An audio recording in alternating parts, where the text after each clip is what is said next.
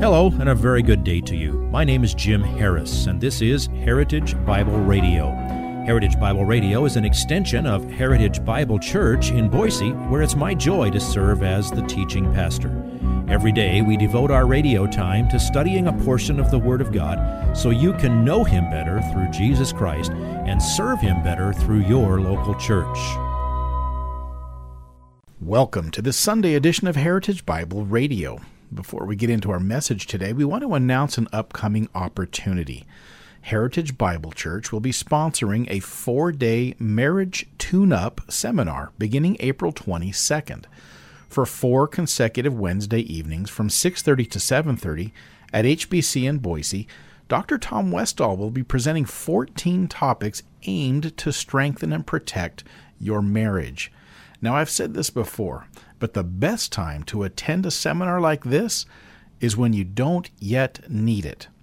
But there's something here for everyone, whether you're married or contemplating marriage, or whether your marriage is cruising along or hitting some bumps in the road.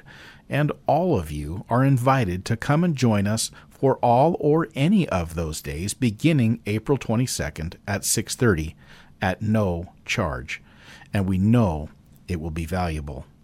This week we spent our time in Mark chapter 7, verses 1 through 7. In the last decade, it seems that the cultural shifts we're experiencing are accelerating, and as they accelerate, they are leaving Bible believing Christians more and more out of step with the demands of the culture. We have to realize Jesus wasn't in step with the right people either. Not with the governing authorities, not with the religious elites who ran the synagogues of his day. And we know where that led for him personally. For those who didn't know who he really was, in the end he looked like a criminal deserving of death as he hung on the cross. Jesus refused to bow to the man made requirements of a man made religion that corrupted the truth, and for offending them, they killed him. Every man makes a choice in this area. The question is if you have to offend someone by what you believe and how you live your life, who would you rather offend, men or God? Here's the last slice of the message entitled, How the Flesh Does Religion. Jesus was very fond of using that phrase, by the way, to describe the Pharisees. Make sure that Jesus would never say that about you. You honor me with your lips, but your heart is far from me, teaching something other than what I say. Let's move on. Those who love to be offended, the legalists. Legalism case study, they had all these things they added to the Bible. Self righteous talk, well, why would your disciples do that? The root of legalism is teaching as doctrines the precepts of men, and then with full sarcasm intended. Let's look at the next six verses, or next five verses. How to dodge inconvenient commands. Here's the crux of the whole thing. Every time you let traditions or personal convictions become as important to you as the Word of God is, you negate the power of God's Word in your life on that subject. Now, what did he mean by quoting Isaiah? It's pretty clear, but now he illustrates. Verses 9 through 13. We're going to dig down a little bit deeper toward the bottom of that iceberg. He was also saying to them, Oh, he just called them hypocrites, right? Here's what he says now You are experts. And I'm sure they heard those words and thought, Yes, we are. We have the degrees. We've studied all the rabbis. Why, we can quote it in Hebrew and Aramaic and Greek. Ah, but he didn't stop there. You are experts at setting aside the commandment of God in order to keep your tradition. What does he mean by that? Well, look at a contrast here. For Moses said, Honor your father and your mother, and he who speaks evil of father or mother is to be put to death. What's that? It's the fifth commandment. It's not ambiguous, it's crystal clear. Moses said, quoting the fifth commandment, but you say, now here's this convoluted example that he uses. But you say, if a man says to his father or his mother, Whatever I have that would help you is korban. C O R B A N, Hebrew word. That is to say, given to God. You no longer permit him to do anything for his father or his mother, thus invalidating the word of God by your tradition, which you have handed down, and you do, here he is again, many things such as that. So, Moses said this, and you say this. Now, what's the problem with, with this? Here's the, here's the deal honor your father and mother is very clear. And throughout the scriptures, it doesn't take very much homework to discover that one of the applications of honor your father and mother is that you are obligated to God to care for your parents in the twilight of their lives. You don't just honor them when you're a teenager, you honor them to the grave. Now, the Pharisees and the scribes had come up with this convoluted batch of logic that made it sound spiritual to take any portion of your possessions or your income and declare it korban, which means given to God. So here's how they work that. If you pledged that amount as a gift to God, then you would be pledging to give it to the work of the temple. And if you used it for anything else, you would be sinning against God because you would be breaking your vow. And that included using it to help your parents. It was a loophole that you could apply to negate the fifth commandment. Now, it's worse than that. They had so twisted their thinking that they actually came up with a sub rule by which you could believe that you would be sinning if you obeyed the Ten Commandments. But it's even worse than that. The Talmud says after you took a vow of Korban, you were not bound to actually dedicate the things to the temple. You could keep it indefinitely for your own use, or you could give it to someone else. You were only prohibited from giving it to the person that you had in mind when you invoked Korban to not help him. Is that just wicked or what?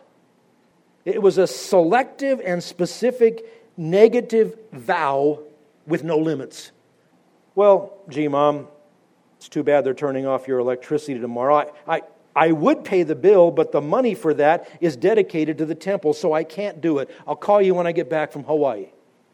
Now, except for the Hawaii part, that's what they were doing. And Jesus chose that as just one of myriad examples. There are many things like that, he said. Now, you can think of this, like I said, as an introduction to the next paragraph in Mark. It's all about the real issue of your heart in the sight of God. My friends, there's a, there's a couple of major problems with legalism. Uh, one of them is that when you add anything to the Word of God, you negate the authority of the Word of God.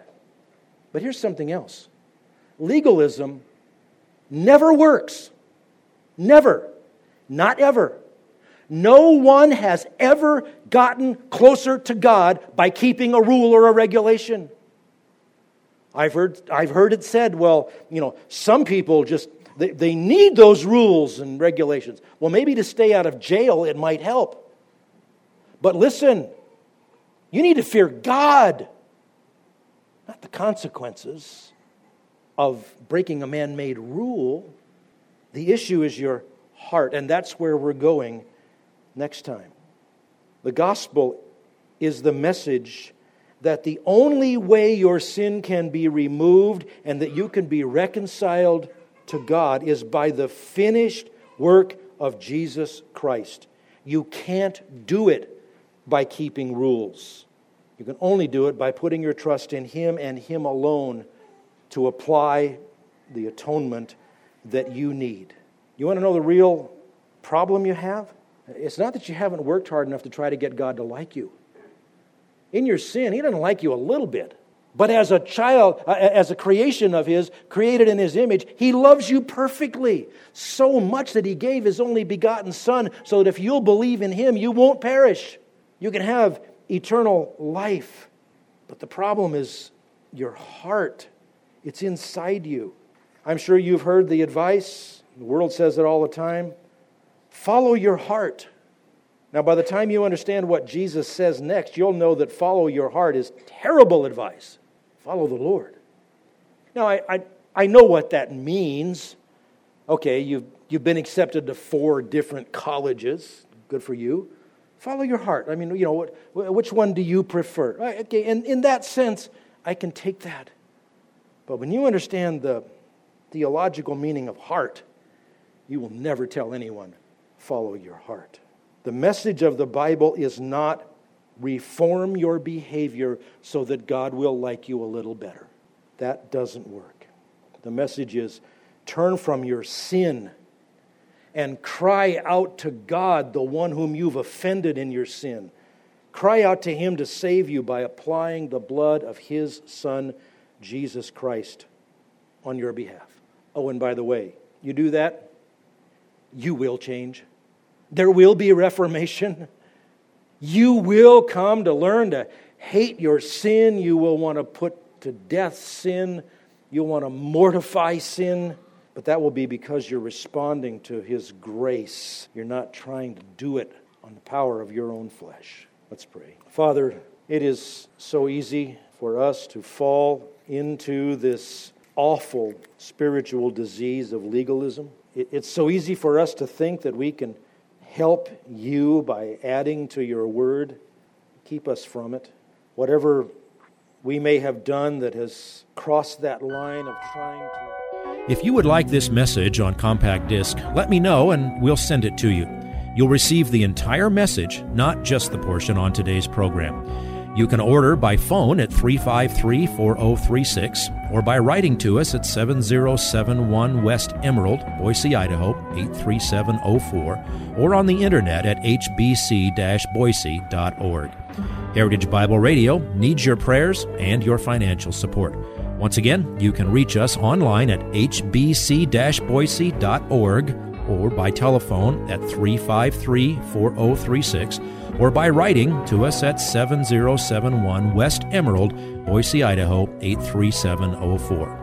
And if you need a church home here in the Treasure Valley, I hope you'll visit us any Sunday at 7071 West Emerald. For Heritage Bible Radio, I'm Jim Harris. See you next time. Bye bye.